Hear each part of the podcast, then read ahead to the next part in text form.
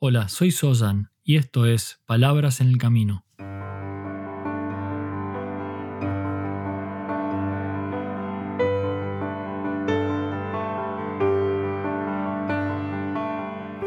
Un podcast para el camino al trabajo o de regreso a tu hogar, mientras caminas por la ciudad o en camino hacia lo de un amigo.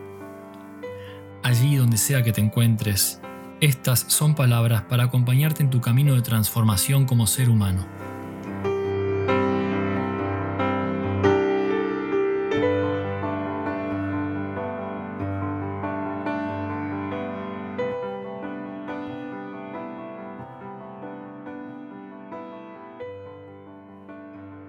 Hola, y gracias por estar aquí en este nuevo episodio de Palabras en el Camino. Y la humanidad está transitando momentos difíciles, momentos complejos. Y quizás sea por eso que en muchos lugares, en muchas conversaciones, oigo la palabra resiliencia. Que hay que ser resiliente. Y hoy quiero hablar sobre este concepto. Y lo más importante quizá que quiero lograr es una comprensión un poco más profunda de qué es la resiliencia. De entender de qué estamos hablando y desmitificar algunas cosas o creencias populares sobre este concepto. Y quiero que definamos este término con mayor claridad, porque como dice la famosa frase, si no sabemos hacia dónde vamos, nunca sabremos si hemos llegado. A lo que le agrego que si creemos que sabemos hacia dónde vamos, pero tenemos mal la dirección, llegamos pero al lugar equivocado. Es por esto que quiero que definamos bien este término, que tengamos una comprensión más profunda de lo que hablamos cuando hablamos de resiliencia. Lo primero que voy a hacer es pedirte por un segundo que pienses qué se te viene a la cabeza cuando digo la palabra resiliencia.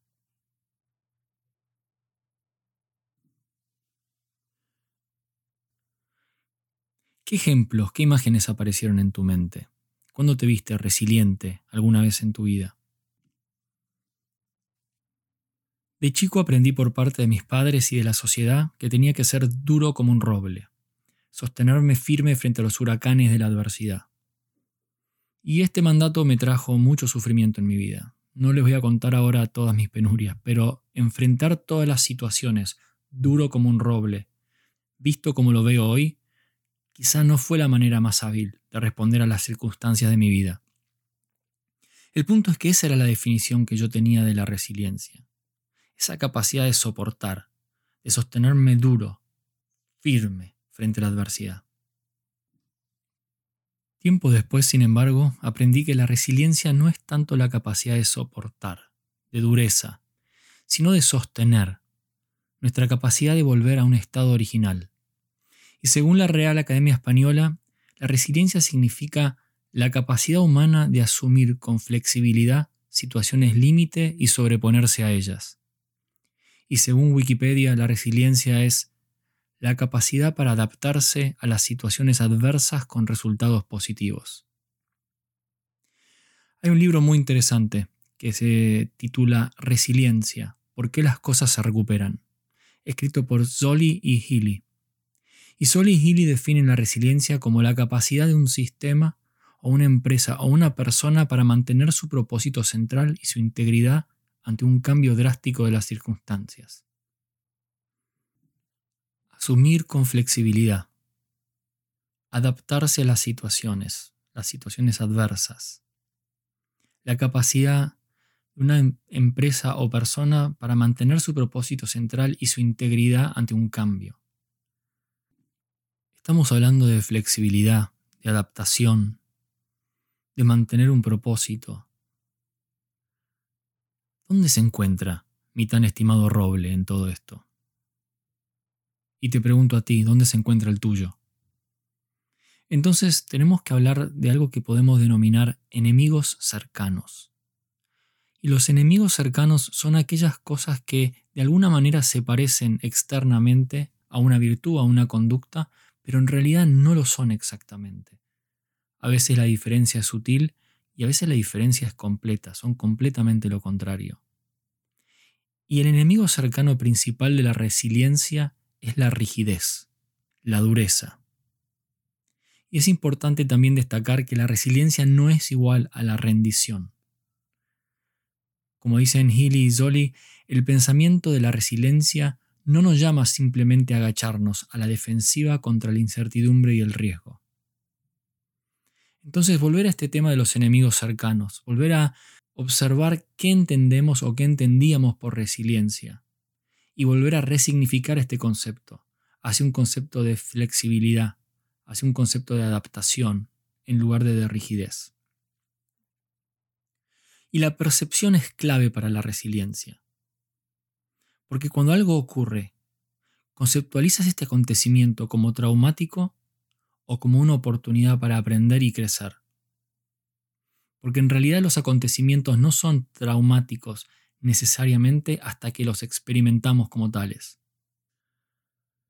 Pero ser resiliente no significa que las personas no experimenten estrés o trastornos emocionales o sufrimiento.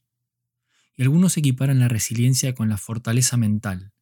Pero demostrar resiliencia no es solamente fortaleza mental, incluye trabajar con el dolor, involucrarse con el sufrimiento emocional.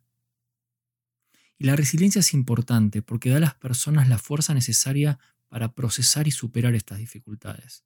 Las personas que carecen de resiliencia se sienten fácilmente abrumadas y en general pueden recurrir a mecanismos de respuesta personal que suelen ser poco saludables. Aquellas personas resilientes, en cambio, aprovechan sus puntos fuertes y su sistema de apoyo tanto personales como relacionales, como sociales, para superar los retos y solucionar los problemas que le ocurren en la vida. Y la resiliencia no es genética, no es algo que se tiene o no se tiene, no es algo que heredamos. Es un conjunto de comportamientos, un conjunto de pensamientos y acciones que cualquiera puede aprender y cultivar. Hablamos en general de cultivar la resiliencia. La capacidad de encontrar un propósito en la vida, así como la creencia de que uno puede crecer a partir de las experiencias positivas y negativas de la vida, son procesos que se relacionan profundamente con la resiliencia. La resiliencia es entonces algo que podemos cultivar, algo que podemos aprender. Pero como dije al principio, lo más importante es comprender bien cuál es su definición. ¿Dónde están las diferencias? Porque rigidez no es lo mismo que fortaleza. La determinación, la fortaleza puede darse dentro de la flexibilidad, sin por ello tener que ser rígido. Dureza, rigidez, no es lo mismo que fortaleza o determinación. Y me gusta traer el ejemplo del bambú. El bambú, a diferencia del roble, es flexible, pero también es firme. Es firme y flexible a la vez. Y eso es algo que siempre me maravilló del bambú. Esa capacidad de ser flexible y firme a la vez. Esa capacidad de recibir aquello que ocurre, recibir los vientos, las brisas o los huracanes y moverse con los acontecimientos, moverse con los problemas, en lugar de ser rígidos frente a ellos. Y esto es lo que llamamos resiliencia. Entonces hoy la definición de resiliencia quiero proponer tiene más que ver con la flexibilidad del bambú que con la rigidez del roble. Y es en esa flexibilidad donde se da la capacidad para adaptarse a las situaciones adversas con resultados positivos. Cuando hablamos de resiliencia, hablamos en general de resiliencia personal, pero hay algo muy importante también que es la resiliencia de la comunidad, la resiliencia de ese espacio social en el que nos movemos o en el que vivimos la resiliencia de la familia, la resiliencia de un ámbito laboral, la resiliencia de nuestro grupo de amigos. Y todo esto aplica de la misma manera en estas situaciones. Cómo como grupo, como comunidad, como familia, podemos ser flexibles y sostener las complejidades de la vida volviendo a ese centro, volviendo a ese estado original del que partimos.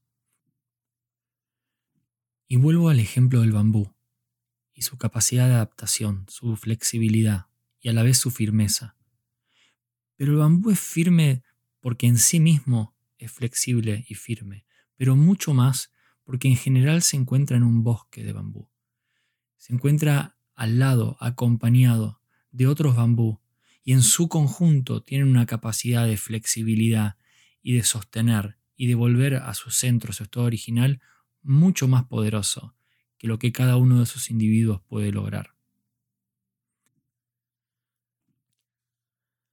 La resiliencia se da entonces a nivel personal, pero también a nivel social, a nivel comunitario, a nivel familiar.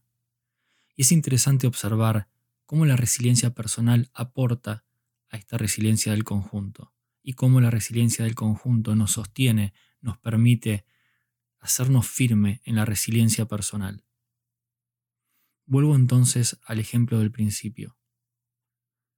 Duro como el roble, o firme y flexible como el bambú.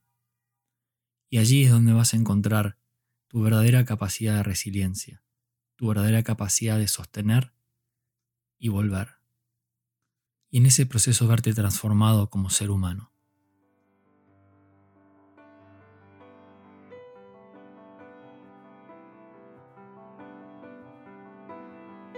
Una vez más, gracias por estar aquí y por compartir estas palabras en el camino. Hasta el próximo paso.